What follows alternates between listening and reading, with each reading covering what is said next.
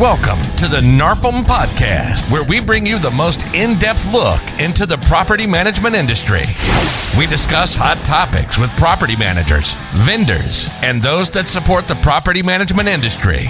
The National Association of Residential Property Managers is the recognized leader in property management. Our host is Pete Neubig, co founder of Empire Industries Property Management and co founder and CEO of VPM Solutions, where property management meets global talent.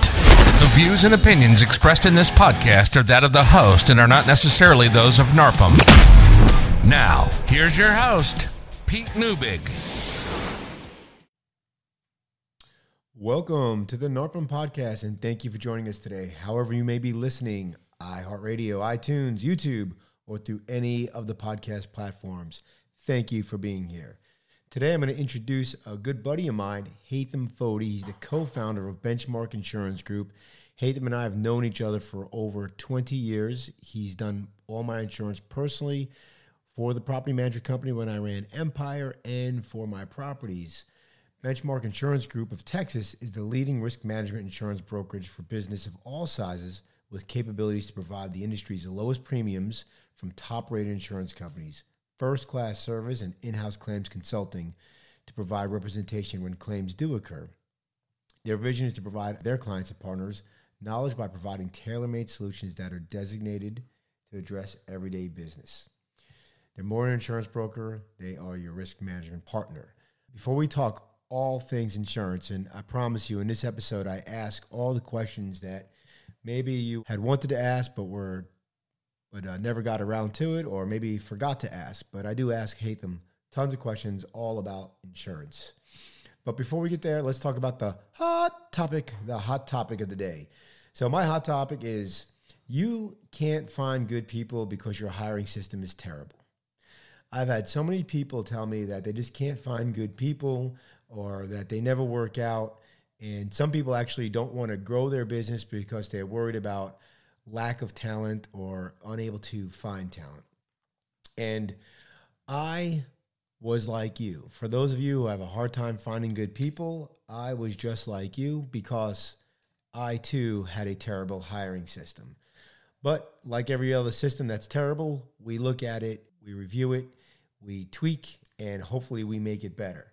So I'm going to teach you what I learned the hard way because if you ever seen my presentation about this, you hear the story of Sharon and how a terrible person she was. And instead of like actually letting her go, I moved her to a different seat and I actually promoted her. And so we don't want you to have a bunch of Sharons or Karens in your organization. We want you to have A players or top rated folks or people that embody your core values. And so that's the first thing that I realized. So, lack of a hiring system. If you don't have a hiring system, right, you need to create one. And if you don't have core values, then how do you know the the person that you want to put into your organization? And by the way, if you don't have core values, that means that you do have core values called a culture, and that your team has created that culture, and the culture is being pushed from the bottom up instead of the top down.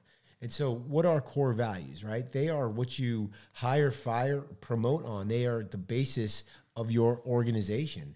And so, core values aren't just said one time, put on a piece of paper, on a poster, and put in the boardroom. Core values should be talked about on a, you know, on a, on a, at least on a monthly basis with your team right? So every time you have a company meeting, you should talk about core values. They should be part of your organization's existence at Empire, our core values, we, we actually had an acronym they called DOTS. We would have meetings each week in our company. We'd have company meetings, I'm sorry, monthly company meetings, even weekly company meetings. And I'd have DOTS candies. And I would literally ask people, you know, about our core values. If they got it right, I would I'd send them DOTS candies. I'd give them a gift card. We try to make it fun. So everybody in the organization knew what our core values were.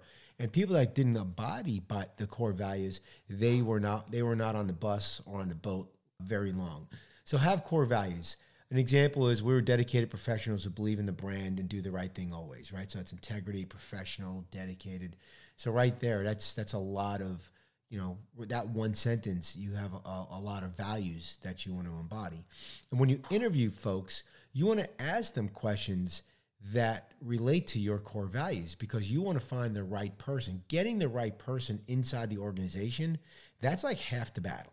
Okay. Now, the next thing is how do you find that? How do you get that person in the right seat? Right. So, for example, I was interviewing for a an accounting position, and I had a girl, and she was interviewing, and she was telling me how much she loved accounting, but her personality profile type was that of a salesperson.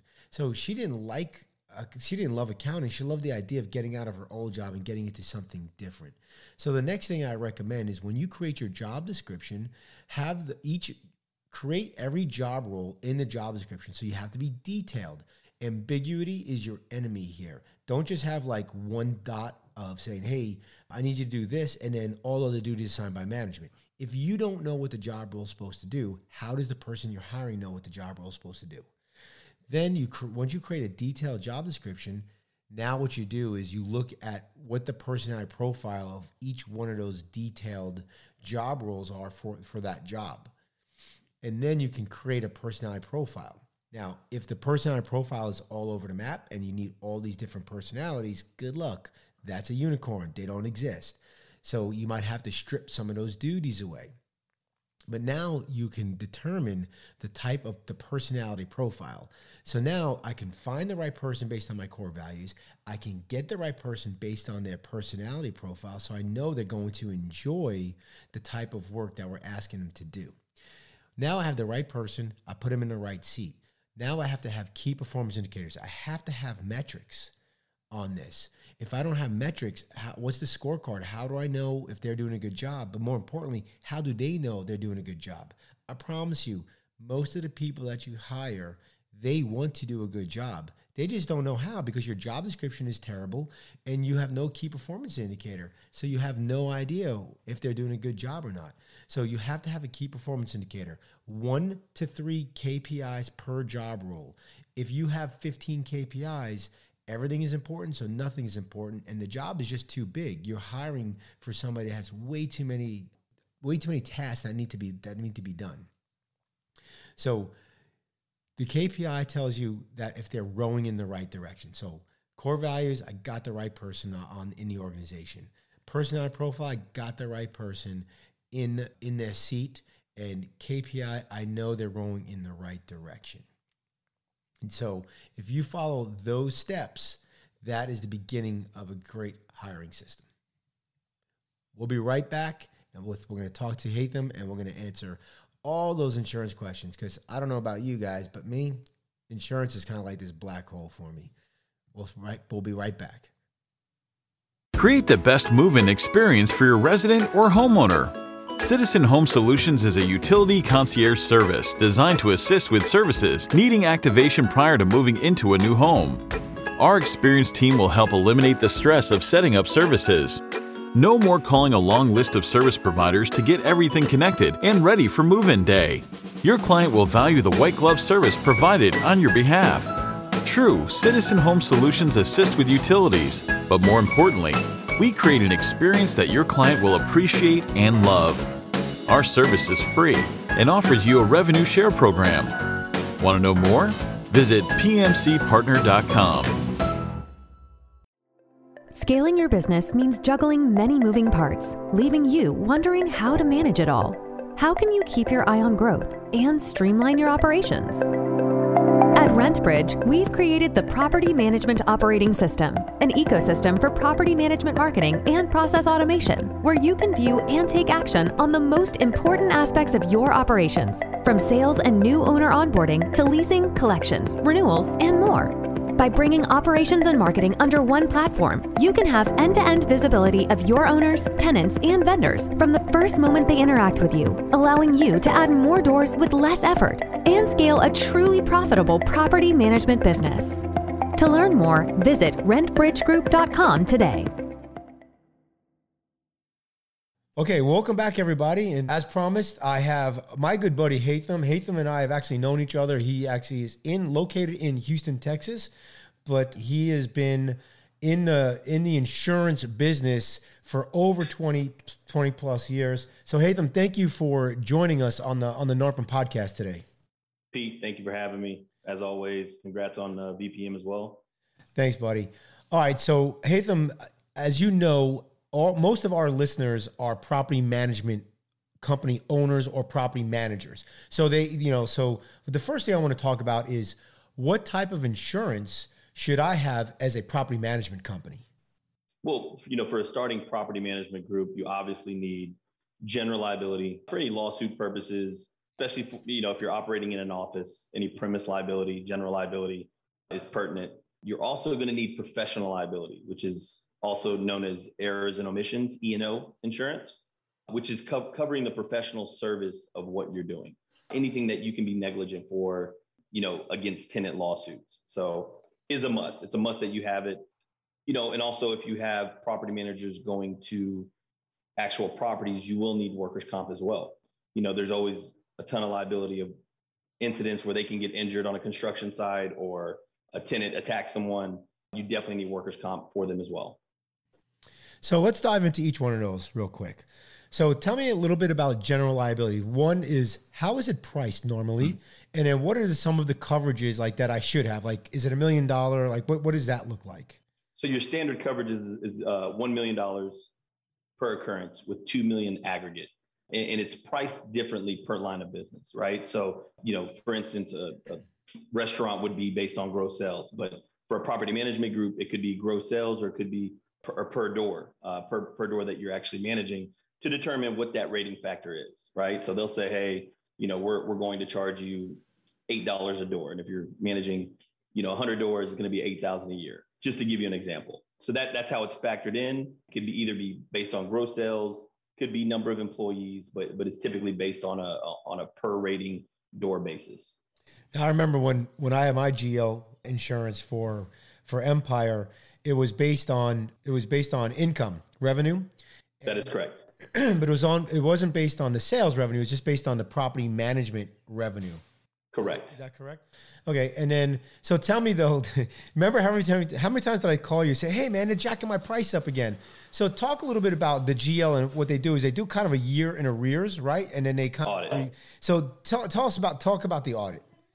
So every year, and, and it's really hit or miss, and it's it's also based on the rating. So if, if you're basing it on gross sales or or your net income, a lot of carriers now are, are meticulous about it, and they're they're you know doing those audits every year and at, you know, as you did, you grew every year. You know, went from 100 to 200 to 400 doors.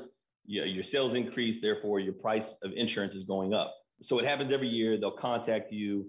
Uh, they'll ask you for your books. You know what you've done, but then you know it's up to us as agents to really dispute. You know some of those other miscellaneous charges that you wouldn't see as actual income. For instance, the construction, right? The the homeowner might pay you to remodel something, and then you pay the contractor. That can't be looked on as income, right? you know, so it's it's finding that balance as to what is really our income, how much are we making, uh, and, and reporting that to the carrier.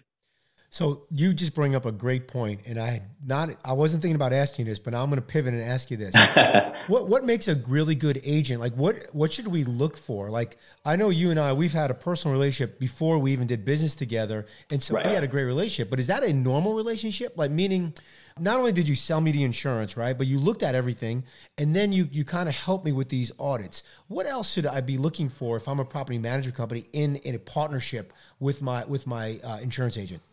That's a great question. You know, you you always want a boutique style agency, right? Someone who's a little more hands on.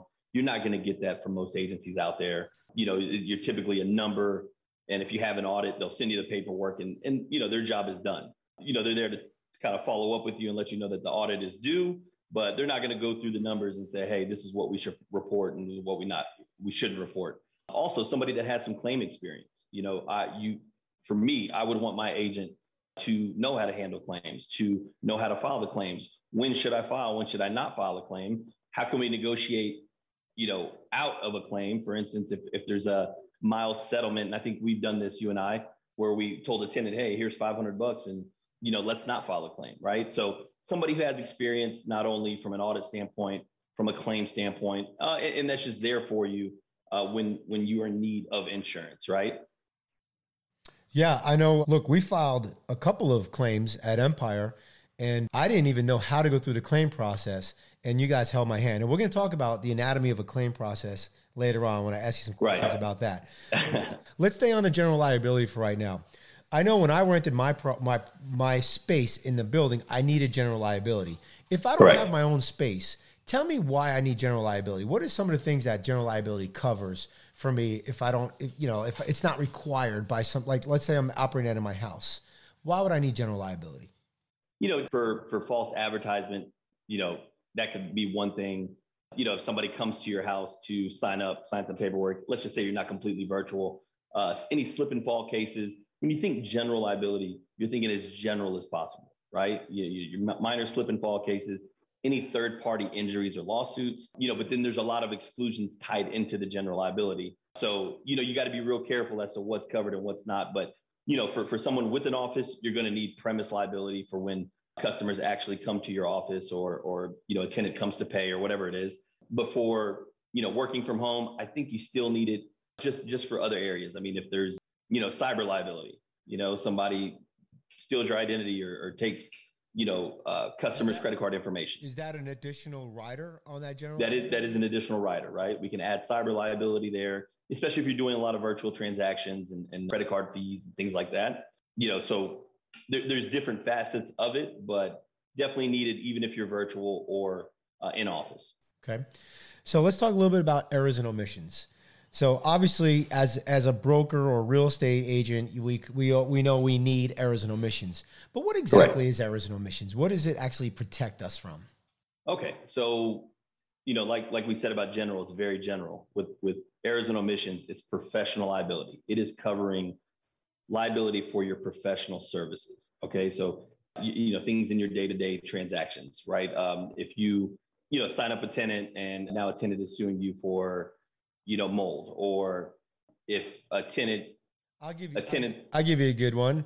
If we say something, right, but that's not correct, and then we get sued on that, is that what like for example That is this- correct. Somebody may say this house doesn't have mold, which by the way, if you're a property manager, you never say anything about a house not having mold or whatever. Right. But if they say that, or if they send an email worse, then a tenant sues you for mold, then your errors and omissions would co- would cover that. Yeah. That is correct, and, and you know any advice that you're giving or any uh, Right. you know, you're you're just saying, hey, you know, we we didn't know that he had a dog, and then the dog got out and bit one of the neighbor's child, right? So what what am I actually negligent for? Well, any information that you're giving to the tenants, any negligence that you're not providing to the tenants in on behalf of the landlord, that's what your E and O or, or professional liability would cover. Does the E and O help when when they're suing and then you have your lease or your property management agreement and then so they they may say something but your PMA or your lease basically says no no this is the way it's supposed to be and so if they have a claim then I can show the E and O insurance hey we have these documents and the E and O will cover that as well.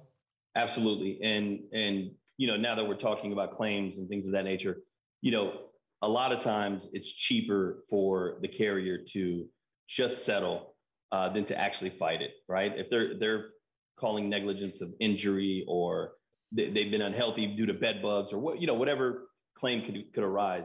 Uh, a lot of times you'll see these carriers just say, "Hey, you know what? Here's ten grand.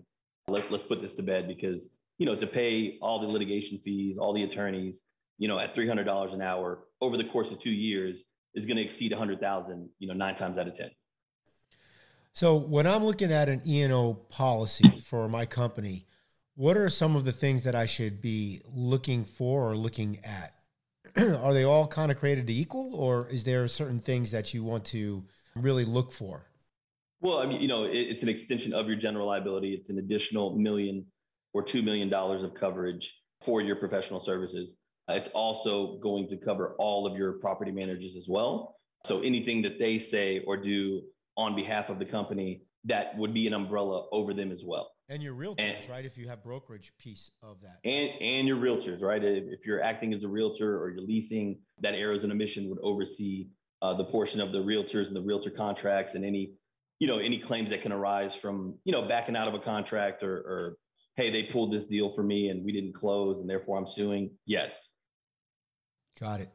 You had mentioned to me in the green room about a what, what was that we we- what was that that we talked about like the, the, that's a separate rider that's like it, it survives it goes on. What is it called again? It's a sunset clause, sunset- and and so and basically, clause, yeah.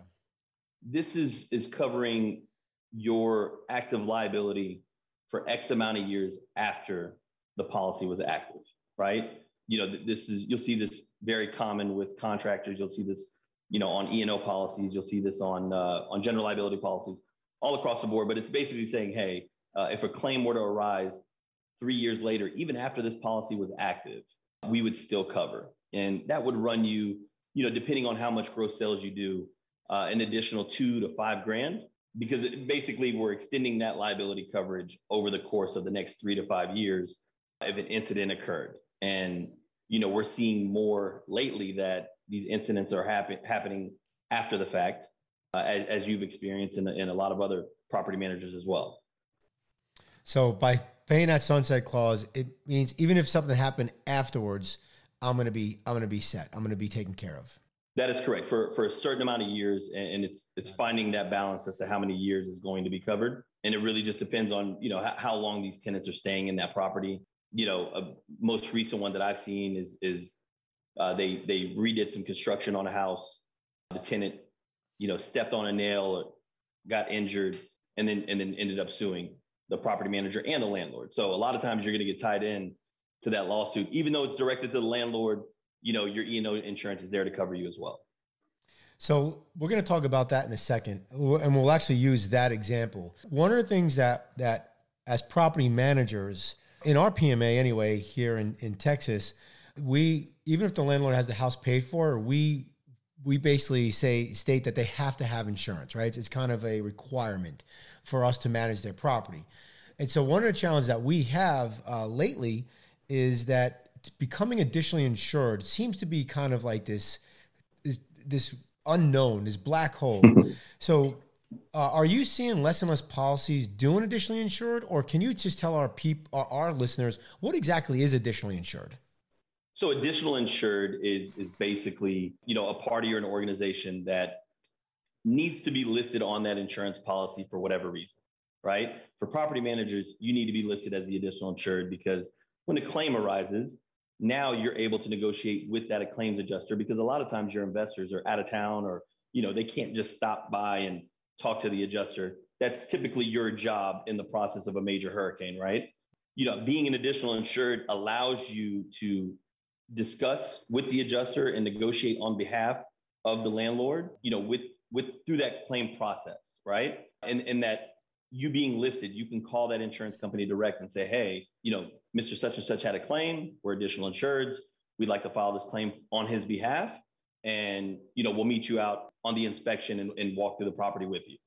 So it, You know, the, it allows us to literally be the agent for the property owner in this case when we're additionally insured, and the insurance company will actually go ahead and talk to us because we're additionally insured. That is correct. And, and I think why it's becoming more of a pain lately is because depending on the type of policy they have, carriers are charging to add additional insured. So, so I don't know if it's a trust factor where, hey, they don't want to add you and have you, you know, negotiate everything from start to finish, or they just don't want to pay the additional $50 to have you have you added.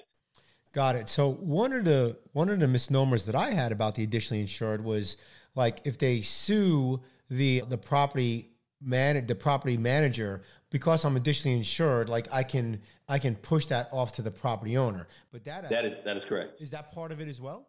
That is correct, right? You're you're able to use your general liability, your professional liability, and then pass on the client's or the landlord's liability that's included on his policy. And if he's on a standalone policy, there's typically like 300 to 500,000 in general liability coverage. So in case of a, you know, major incident where there's an injury involved, you would you would want to tie in all parties, right? Because it's going to happen one way or another.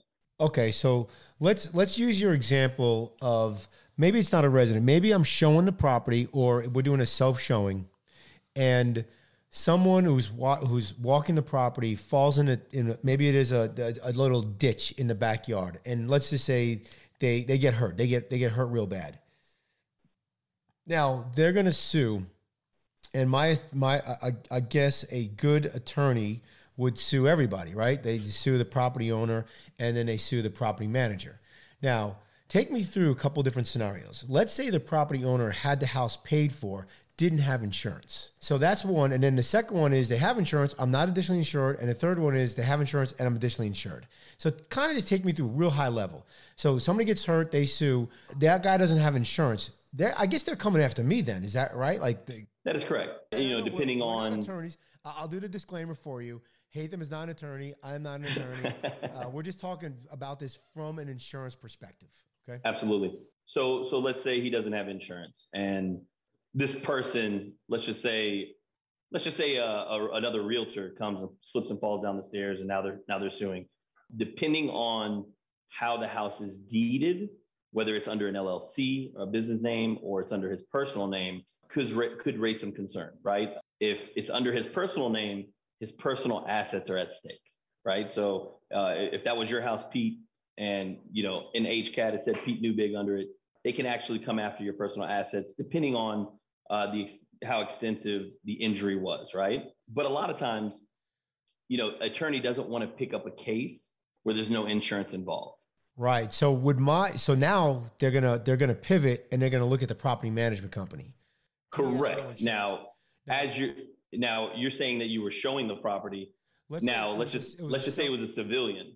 Yeah, it's a self showing. It's a civilian. They fall down the stairs because they're you know whatever, and they get really hurt. So they see, they get the attorney. Attorney sees that this guy, it's in an LLC. He owns the house, and like, yeah, all right. But the management company, they have insurance. So, couple questions here is which insurance would would this be? The general liability insurance that covers this, or do I need workers' comp insurance to cover this? Somebody slip a slip and fall in the property. So was this one of your agents? No, that that fell. It's a it's a Joe client, Joe Public. See, in in this case, you you know your general liability technically would cover, but you know you're not negligent for anything. You know, it, it, unless unless you did the construction, and you know, let's say there was there was paper on the floor that someone slipped on, and you were negligent. Yes, but let's just say you just picked this property up, it was vacant and you're going to go take a look at it prior and, and some random just, just slips and falls, that's different. I don't, I, I don't think you're negligent there. And, and nor do I think your insurance would cover that. So cover it, but would they defend you because it is absolutely okay? Absolutely, so, and the defense costs will be included. Right, but that's not under E and O. That would be under GL. That'd be under your general liability. So this way, now as the property manager, because I had GL insurance, me, meanwhile the, the owner doesn't have any insurance, but because right. I have GL insurance, and it's kind of a, let's call it a bogus claim here. Uh, although they did trip and fall, but there was no one, there was no negligence. The insurance company would defend for us in this case. Correct. Got it. Okay.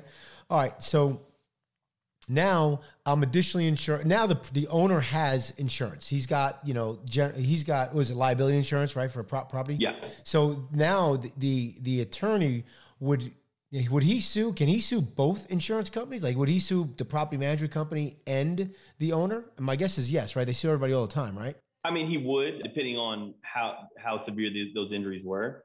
But but ultimately they're they're going after the landlord first, right? And that's if they know that a property management group is involved, then they may come after you or send you your letter and, and trying to extract your insurance, which you know I, I, wouldn't forego that information just off the bat, right? That that's one of those those times where you get your agent involved and say, hey, this is what happened. What should we do next? Like, should we should we contact an attorney to to kind of push back, or should we just file it and let them handle it? Got it. And a lot of times, if if the insurance gets that and they see that the the is other insurance on there and that that insurance should cover it. In this case, it's kind of cut and dry. The general the liability of the property owner should cover it. The insurance would then send some information to that to that other insured company and like let them defend. Is that is that exactly? And they'll, they'll, subrogate against that. That is correct. Okay, so they subrogate it. Okay, so mm-hmm. does that like is that a claim now? Does because there because I had to get them involved, does that increase my insurance risk moving forward, even though they're not really responsible? They're just kind of subrogating it? Unfortunately, it does. Anytime a claim is open, whether small or large, right? From the moment that the claims department is contacted, that an inspector, an adjuster has to come out, or an attorney has to look at, you know, review the paperwork.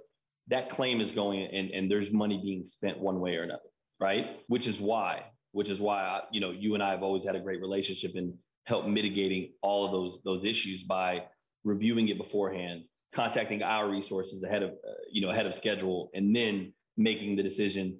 You know, in the interim, to go ahead and file that claim at the end, rather rather than just file it, let them handle it. Because if you do that, and I, am not sure if you experienced this before, they just pay out and they just give the guy 15 grand. They don't even contact you for for information on the claim. They just they you know, and then that affects your rates moving forward. I heard, and you can let, let us know if this is true. I heard even if you enter a claim and then you rescind it, saying, "Oh no, no, just kidding," I you know I I pay the guy 500 bucks and I call it called it a day. That even that, just by opening that claim, even if they didn't didn't do anything, would go against you and and your your, your record. Yeah. Okay. And and so then all of a sudden your insurance would increase. That is correct because your claims history now shows that you filed a claim. You know, a lot of times you have a discount that shows, you know, a no claims discount, right? I haven't had a claim in three to five years. And the moment you open one, you automatically lose that. And that could be several thousand. Got it. So that's another reason to have a really good insurance agent working with you to kind of guide you navigate those waters. Absolutely. So there's a lot of talk at you know in our industry about master policies. So can you explain to our our listeners what a master policy is and then how it could be useful for our clients as property managers? Absolutely. So master policies I feel are the new wave for property managers to help mitigate all of the service issues that you're dealing with with your your landlords and you know being able to control these policies without having to deal with a hundred different types of insurance, depending on how many properties you manage. And the master policy, what it is, is that you know a group or an organization. Let, us just use Empire uh, as an example, and you know you have the master policy, and with that, we can list as many additional insureds as needed. So you're the you're the policy holder, you're the carrier, you're the policy holder of this policy, and I can list every landlord one by one, you know, list their property and insure each property as such. Okay. Uh, so now this eliminates you having to add yourself as an additional insured because you are the main insured on this policy. And two, you're dealing with one insurance company.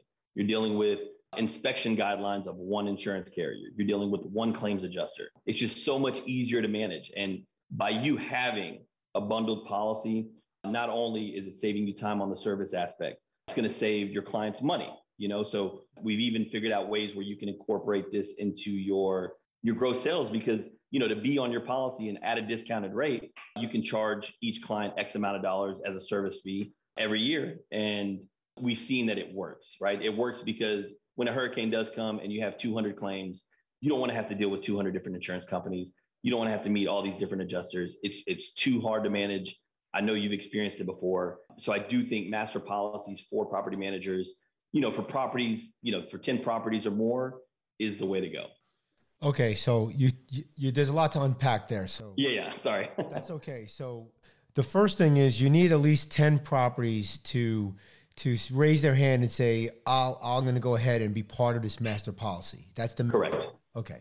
The second thing is what I like about this, it's you're guaranteeing that the owner has insurance right? Because sometimes owners don't pay their insurance or they have the house paid for and they don't want to pay for insurance. Right. The next thing is we're guaranteeing that we're additionally insured. That is correct. The next thing is we're working with one company, so there's one processes, so we can streamline our processes. Now, you said lower cost to owners. Can you talk a little bit more about that? So, because this would be a really good way for us to keep our owners, right? Like, I'm going to fire you, but I'm saving five hundred dollars a year in insurance or whatever it is. So what kind of what kind of savings can you typically have you typically seen on these master policies? I've seen massive rate reductions. And reason being, you know, for an investor that has, you know, one-off policies, he owns four houses, he has four individual policies. You know, your rates are as stated, right? There's no negotiation. Uh, you're dealing with a standard insurance company. So every year you're taking a three to 10% rate hike, if not more you know, and you know, and then whether or not they want to keep the policy later on, then they have to switch to a different insurance carrier. So that process, you know, is, just skewed from the jump. But as you bundle, the more and more property value as you grow, you know, for somebody who had four to a thousand houses like you did, you know, the higher that that total insured value is, the better your property rate gets, right? And then, you know, after the course of the year, right? We let's say we're managing 400 properties and only two of them had had insurance claims, right? You're, you're deemed as as very profitable for that insurance company. So the following year, you're able to negotiate your rates even further. You can say, hey, look, we paid $100,000 in insurance. We only had, you know, 20,000 in claims. You know, what can we do? Or, or can we keep, can we lock in the rate for the following year? You have more leverage with a bundled policy because, you know, you're able to show proof of your loss history. On individual policies, you can't. So there's really no negotiation on individual policies. And on the master policy, you're showing profitability for the carrier as you grow. So I can I can attest to this because you know when I sold Empire, I went with another company that bought us, and I actually have seven properties, so I'm under that ten threshold. But they had a master policy, and I was paying about forty percent less when I went with their master policy versus my own policy. And when uh, I, you this might be news to you, but you're not you're not actually insuring my properties anymore. So. No, no, I know that. So, uh, but but what I found was I think I actually sent you what their coverage was, and you told me it was basically the same what I had. Do you, right. Do you see that normally, or is it like less coverage with these master policies, and that's how you're getting less? That's how they're paying it, less. You do see a little less coverage, right? Because uh, your standard carriers they want 120 to 150 dollars a foot, right? So for a thousand square foot home, you know, or let's just say 2,000 square foot home, they want 350,000 in coverage, something ridiculous, right? But I, hey, I bought it for 140. Why would I need that much coverage? On, on a master policy, you're able to insure the property for 70, $75 a foot, even less if you want to stretch it. Is that and, national, and, or are you are you doing te- are you doing Houston uh, right there with the 70 75 dollars? You know, it, it's just where most investors go. It's kind of a sweet spot because yeah, can I rebuild? Can I rebuild for seventy dollars? No. Do I envision myself having a total loss? No. It's it's highly unlikely. You know, with with today's prices, today's material, today's taxes, and, and construction, the way things it things are, uh, we're looking at closer to one hundred and twenty dollars a foot to rebuild. But you know, again, are, are we dealing with a poker player or a blackjack player? What type of investor are you? So let me ask you this: If I have a master policy, but I have a, a client that's like, "Hey, man, I don't like these terms. I want to go. I, I would like additional insurance. Is that something that we can do, or do they have to get insurance on their own and get outside the? No, it's great because you can tweak the policy however you like. Does it tweak uh, for everybody, or would it tweak just for those houses? No, no, it's it's it's on a per per client basis, right? So if you're saying if the client the client's saying, "Hey, I want ninety dollars a foot," we can insure that property for ninety dollars a foot. The great thing is, is that you're getting two million in general liability per property, right?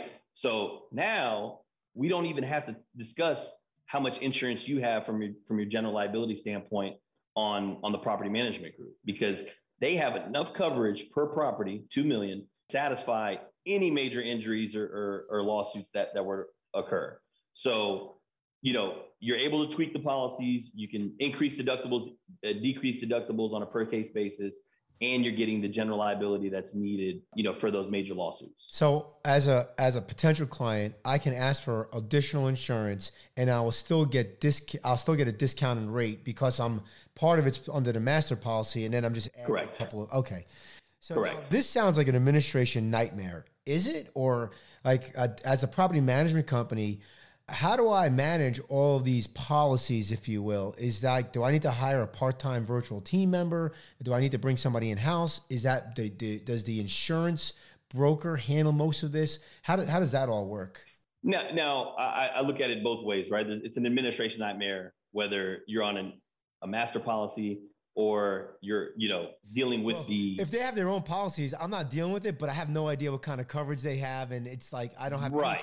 or if they have coverage right. or you know if they have a claim and am i listed as the additional insured? So you know just jumping through those hoops are, are ridiculous at times right? The administration aspect will only be i need to add and remove properties. Hey we, we gained x amount of clients. We need to add these policies. That's a fairly easy process. You know something that we're looked to to streamline online, right, at real time, where clients can can basically add and remove as they buy and sell, or as you as you list uh, new prop new properties uh, from a property management standpoint. That, you know, r- really, that's it. That's the administration portion is hey, I need to add add clients or I need to remove these. He sold his property and went simple elsewhere. as keeping a master spreadsheet or sending you guys a report. Pull these off, pull these on, type stuff. Well, we actually send reports to our clients every month, right? To tell you, hey, please verify that these are the properties that remain. You know, because uh, they're they're on monthly reporting. So basically, as I onboard somebody or offboard somebody, you guys just become a, a just a task to in, let the insurance team know, hey, this is getting on, this is coming off. That- Exactly.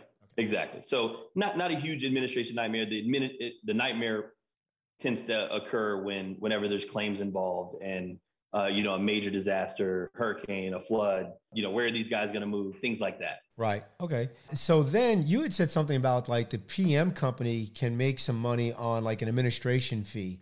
Now, Absolutely. Even if I'm not an insurer, right? Because you have to be licensed to be to be insurance. I'm not selling insurance here. So No. So tell me how we can make money on this because the two things that I love about this master policy, number one, it's a retention game. If someone's Right. not going to leave me, go to my competitor, and then all of a sudden they realize that their insurance is just doubled, right? So that's a retention game. And then two, I, I, I have control. So I love that, right? So I have full control. I have better insurance. And then the last piece of it is I can actually make money. So tell me more a little bit about that.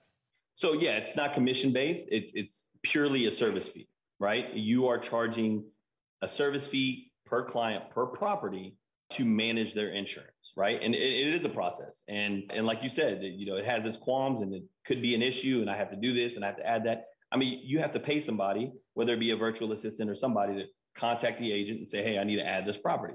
So it's a it's a one time a year service fee per property. I've seen it as low as fifty dollars, and I've seen it as high as two hundred dollars, uh, depending on the type of savings that that you're offering the clients, and, and also the bulk of the portfolio, how big it is, and you know how, how much time do I actually have to spend on the insurance aspect of of the service. So you know anywhere from fifty to two hundred dollars per client, and if you're managing a thousand properties, you know th- those numbers do add up. Yeah, sure does. All right, let's pivot onto the resident side. So I know at Empire we did a poor job of this, but our lease said that they have to have they had to have tenant insurance, right? Tenant, tenant liability. So can you give our like so there's tenant liability and there's tenant coverage or tenant Right. contents. Can you let our, our our listeners know the difference between the two and then how how does it help us the managers and the owners? Got it. So basically, tenant liability or renter's insurance is coverage for the, the renter or the tenant, basically covering all of their contents if they so choose, and any personal liability concerns that arise, right? We can add as high as about $500,000. In fact, I, I always advise that you require at least 500K on the renter's policy. And that's going to cover any negligence on their part where, you know, they had someone come over, there was a little drinking, they fell down the stairs, and now they want to sue the landlord. Well, the tenant has coverage in place to protect you against that. Now, You know, There's a, Go Let me ask you this real quick. Are there are two separate policies? One that's called tenant liability and one that's called tenant contents, or is it all one policy? it's all the same. It's all the same. all the same. Okay. Yeah, it's uh, renter's insurance, and you know, there, there, there's a little, there's certain riders. Uh, for instance, uh, you have loss assessment. So if you know if they have a fire and that fire extends to the next house, or if it's a condo and it extends to that house, you know how much coverage is he going to have? There's coverage in place for that. Uh, you could also include uh, water damage coverage, like you know the the tenant's child overflowed the toilet, put a toy in there, and it backed up and flooded the entire house. So there's different riders on there. So biggest thing that I've seen is where flood happens. The tenant loses all their contents. We're in Houston, people. So yeah, We're in Houston, happens here. right? They lose all the People- contents, and then they le- they people- lean on People listen Yeah. Colorado like what? What floods? and they lean on the uh, landlord and say, "You're negligent for all my contents." No, no, I'm not. Right? I had flood insurance for my, you know, from firewall to firewall. You needed coverage to protect you against any damages that occur. So uh, it's up to the tenant to ensure and protect their contents. And I've seen it where they tried to sue a landlord for those issues after a flood. and this is where if they try to sue the landlord or the property management company, we would obviously put a claim in. The insurance company would defend us, and basically it would just stop them from there at that point. That is correct. but it hurts us because now now we put a claim in.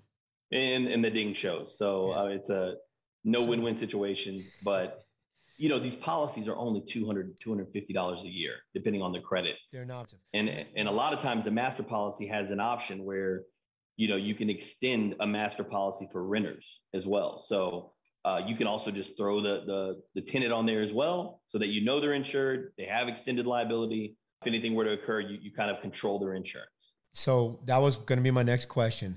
So I can have a master policy for owners and a master policy for residents. And typically, is the resident is the master policy for resident decides to go into the master policy? Is it cheaper for them typically, just like it is for the owner? Because we have it, it would be because obviously you're you're bundling you know 30 40 or 100 properties so it would take the rate from 250 down to like 170 you know the, there's it's like pennies on the dollar for these policies they're so small but yes, on a bulk policy, there definitely will be some savings there. Can I can I create an admin charge for that as well? Absolutely. Okay, so there's an so there's a way for us to make money. We're given a better, uh, potentially a better product by doing this, and we have control because now we know that the resident has insurance if they're on our master policy. Exactly, and then you you don't want to have to go through that process again of right. telling the tenant to list us as the additional insured, so that we know when he misses his payment that it canceled, and then ah. when it does cancel, I got to call. It's just it, it becomes too yeah. labor intensive. And I know there's some companies, there's some of you guys out there that like, oh yeah, well we have they have to show the policy before they get the keys, but that doesn't prevent them from canceling the policy the next month, right? Or not paying for the policy. Exactly. Having a a, a, a master policy would be good. All right, so let's talk a little bit about about animals and dogs. So hmm. one of the big challenges we have here is like we have to abide by fair housing, right? And if a, if a if a resident says that they hey this is an ESA animal and it's a pit bull, then we have to let them go. We have to let them let that pit bull in because it's not a it's not a pet at that point. It's we call it an occupant almost, right? It's it's not it's no longer. for for the insurance company, let's say they do a drive by and they say that pit bull in the backyard, and this actually happened to me, so I know what happens. They literally would send me a letter of uh, of cancellation, like they were going to cancel me.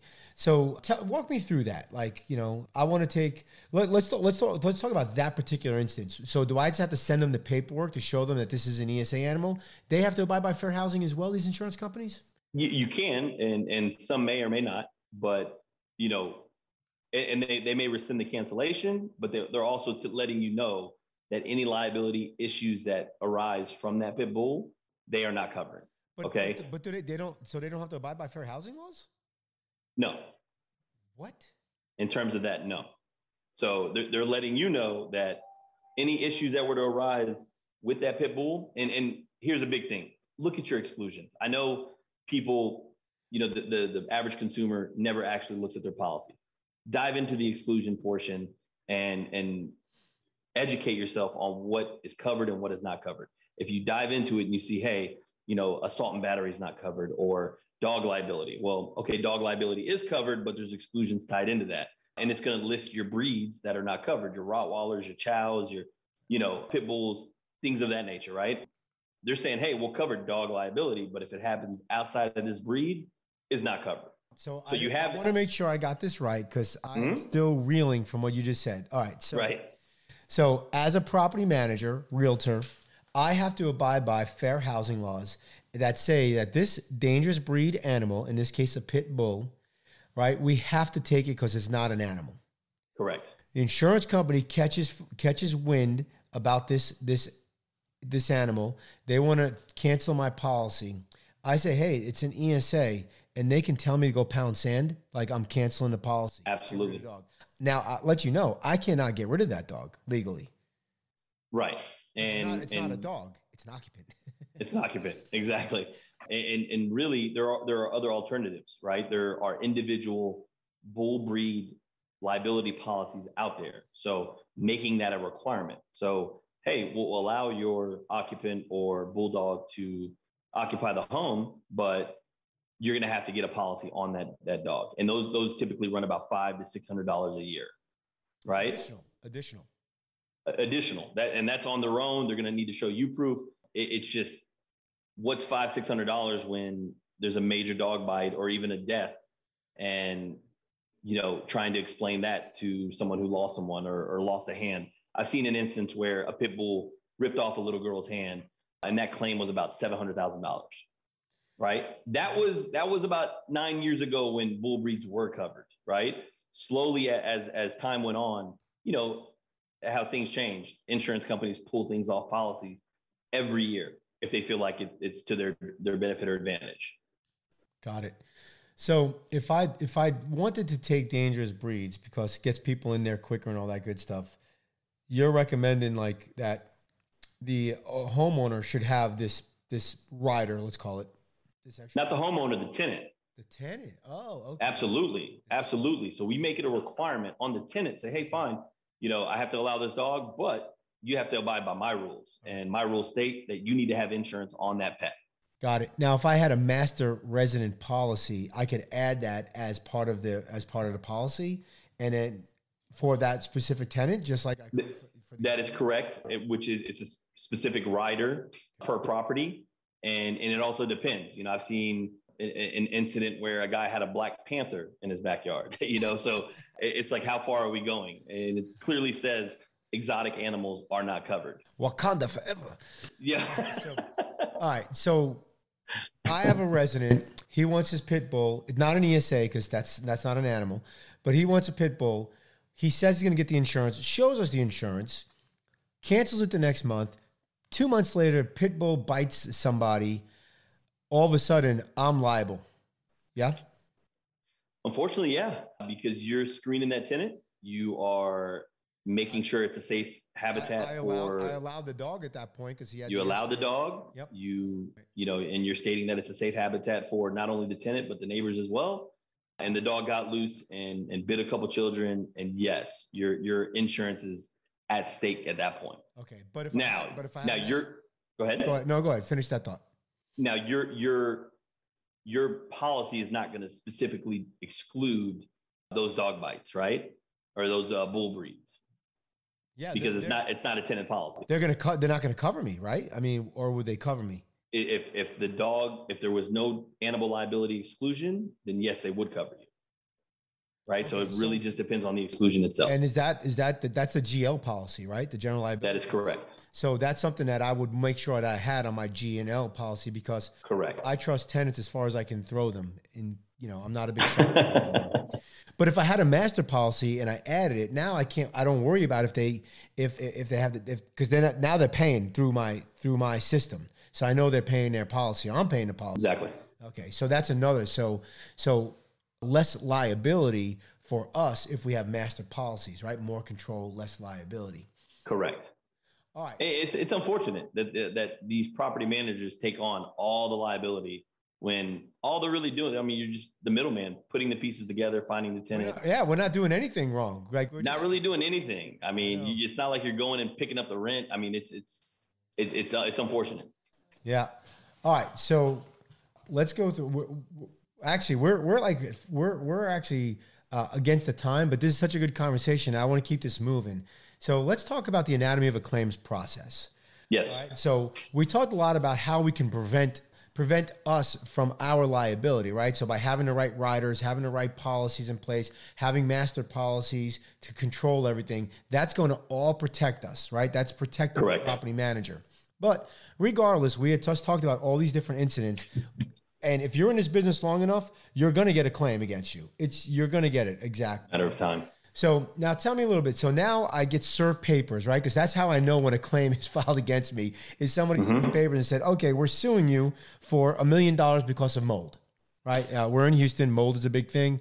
If you're not in Houston, mold's probably not as a big thing. But let's just say I got sick from mold. You're negligent. Um, so now take me through this process. Like after I freak out and I poop my pants a little bit, now now what do I do? Well, now it's really get all your documentation in place. You know, what have you done to combat that? You know, in, in the instance where we sent over mold remediation guys to, you know, scrub the mold, to dehumidify, or you know, whatever he did to, or sprayed antimicrobials to help, you know, mitigate the mold. Got got a certification that stated the uh, the home is mold free. So now that that liability is not on you, the liability is on the restoration company, right? So making sure your documentation is in place first and foremost. All right. So getting that, that's also making sure I got my PMA, my my my lease, all that good stuff. I'm exactly. Looking, I'm looking at the work order. I'm gathering all the information from the work order. All right, so I have all this information. Now, what do I do? So now, then you would contact your agent and say, "Hey, you know, I've just been served. You know, what's the process from here? Should we file it? Should we not file it?" You know, in that instance, like like we did did, I would start with the general liability to see how far they will extend, whether it be you know defense costs or, or uh, punitive damages or whatever it is, and then if they won't cover, then we extend to the E and O. So we, we go through all lines of defense, see who's going to cover, who obviously you know based on the case or, or the facts of the story, or hey we're negligent or we're not negligent or we did our job, and then kind of go from there. So, So let me pause you there. What if what if we messed up and we are negligent? Like, yeah, man, we messed up and we didn't send the mold guy over. Is do they not cover at that point?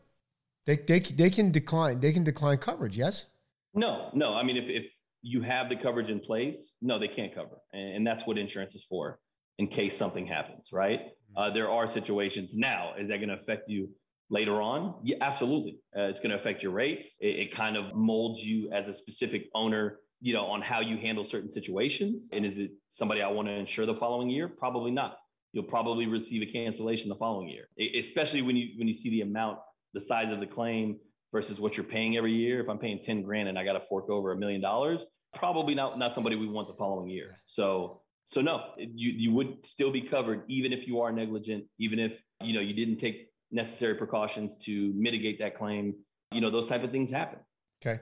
So all right. So now I gather all the information. I go to you. You say, hey, let's let's try to get this with GL. Okay. They they might decline it because it has nothing to do with GL. It's an E and O. thing. Right. So between my GL, E and O, and my workers' comp, I'm pretty much going to get some kind of defense. Because at the end of the day, whether you win or lose, the defense is what costs you all the money, right? I mean, that's The majority of it. all right. So now, so now what happens? So you put in a claim for me. Now, now tell me what happens next. From there, the adjuster should contact you within a week or two, depending on how backed up they are, to, to go through the motions. Uh, once their attorneys review the lawsuit documents, review all the facts. You know, if you, if you haven't sent them all the documents, you, you know, you just kind of go back and forth, and, and then they want your side. Hey, you tell us what happened. You know, where where do you feel like you're negligent or what have you? And you know, ultimately, what I've seen to happen is the insurance company typically likes to settle, even if it's a case they know they can beat in the next year or two, because those defense costs, they're paying your defense costs, they're paying the claimant's defense costs. It, it will add up more, more, more than likely. So, you know, if, if it's a matter of just forking over 50 grand or 100 grand, they usually come to settlement terms well before all that. Now, typically, do you need to get an attorney like your attorney involved, or once you get the claim in, they their attorneys kind of take it from there, and I really don't even need to get my attorney involved. That, that's correct. You wouldn't need to get your attorney involved. That that's you leave it up to the insurance company's attorneys to to fight the claim, to gather the facts, and go from there. And that was a mistake I made with one of my claims. I had my attorney start working on it first. And then, if you remember, to be like, "Oh man, that's er, that's an E and O thing." And then we went Right. to E and O. Now, luckily, I my attorney had done all this work, and, and it was it ended up becoming a pretty easy case for us because my attorney did all this work. However, I would have probably saved myself about ten thousand dollars if I just went to the insurance company first.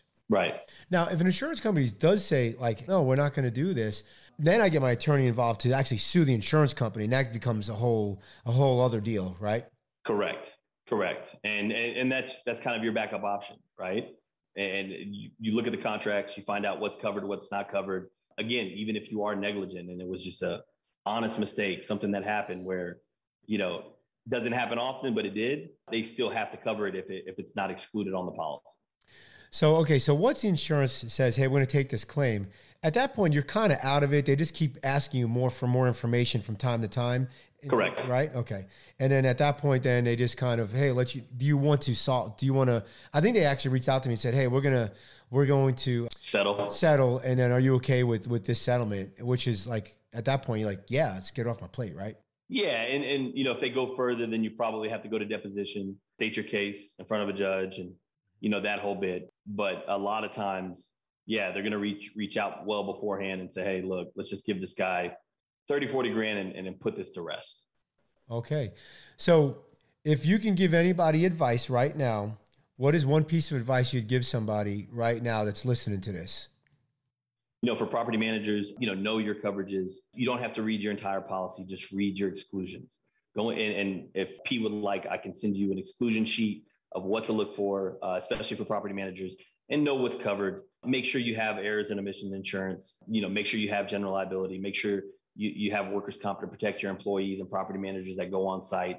You know, don't look at it as, as a liability. It's just uh, it's it's part of the cost, and it's well worth it. I've seen hundreds of incidents from a property management uh, organization where you know there is no amount of money that you wouldn't be willing to pay to know it was covered. So you know, and also look at the master policy option moving forward. If you're dealing with you know a hundred different tenants or, or hundred different landlords and their policies, and it becomes a service nightmare. All right. Thanks, Haitham. We're going to be right back when we take a quick commercial break, and then we're going to go to the lightning round. So, thanks, Pete. We'll be right back. Hold on one second. Got it. Did you know that most tenants struggle to come up with a large sum of money needed to move into their new rental home? Let Renters Insurance Solutions help you solve this problem by giving tenants another option for security deposits. Property managers can make up to $200 per door annually with our programs. Learn more at our website, yourris.com. That's Y O U R R I S.com. Renters Insurance Solutions, your experts in property management and insurance. Have you ever considered hiring a property management virtual assistant but didn't know where to start? Or have you tried hiring a virtual assistant but you weren't satisfied with the number of qualified applicants? If so, VPM Solutions is here to help. VPM is the world's first virtual talent marketplace dedicated specifically to property management and real estate. We have thousands of talented virtual assistants ready to work for you, including assistants for accounting, leasing, maintenance coordination, rent collections, and much more. With VPM, you can post jobs, screen candidates, hire, and pay your virtual assistants, all from within our state of the art platform. VPM is the easy button for hiring and managing your virtual team. And the best part? VPM Solutions is 100% free to employers. That's right, free. No placement fees, no employer markups, and no hidden charges. With VPM, property managers get the talent they need while reducing costs and improving customer service. Visit VPMSolutions.com and create your free account today. Pest Share, a pest control amenity for your resident benefits program, starting at just $5 per door. You can give your residents the pest control coverage they need Pest Share will even pay for the expensive infestations like bedbugs and cockroaches. And the debate over who pays for pest control, while Pest Share turns an expense into added revenue. For more information, check out their website at pestshare.com forward slash property managers. All right, welcome back, everybody. All right, Haitham, are you ready for the lightning round? I'm ready. I'm ready. Here we go. what is one accomplishment or something unique about you that most people don't know? That I play the saxophone. I did not know that about you. I, no, not many people know that. you play it well? I do play it well. Nice, man. That's awesome. That's a sexy. That's a sexy instrument right there. I was Kenny G in my past life, you know. Which do you prefer, Marvel or DC? I would say Marvel. Marvel guy right?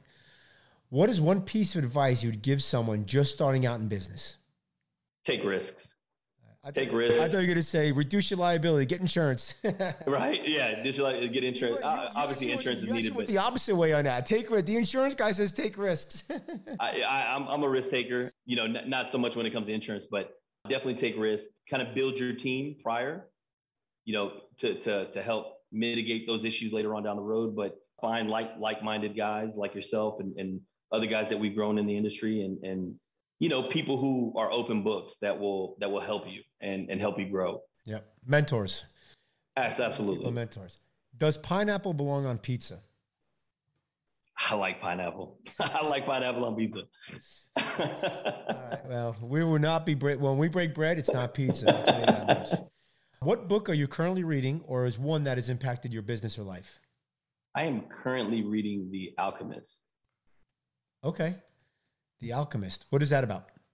It's about a boy who, you know, in theory, it's about pursuing your dream as a child and, and how us as adults, as we get older, uh, our, our dream from when we were a child becomes less and less likely to happen. Yep. Uh, the, the boy's dream was to become a shepherd and followed his dream from the age of eight all the way through his life. It, it, it's actually a really good book. All right. Other than the NARPM radio podcast, what is a podcast you would recommend? Other podcasts I recommend, definitely like the Joe Rogan podcast. I like Serial. I don't know if you've uh, checked that podcast out. I have not. It's just about you know different cases of people who might or might may or may not be innocent. Okay. And this and this podcaster dives into the case and you know tries to to find loopholes in in the uh, the trial to help get them out. So it's called Serial. It's a really really good podcast. Nice. What do you prefer, dogs or cats? Dogs. All right. All right. If somebody wanted to, if somebody was inspired and they wanted to reach out to you and get a hold of you, how would they do that?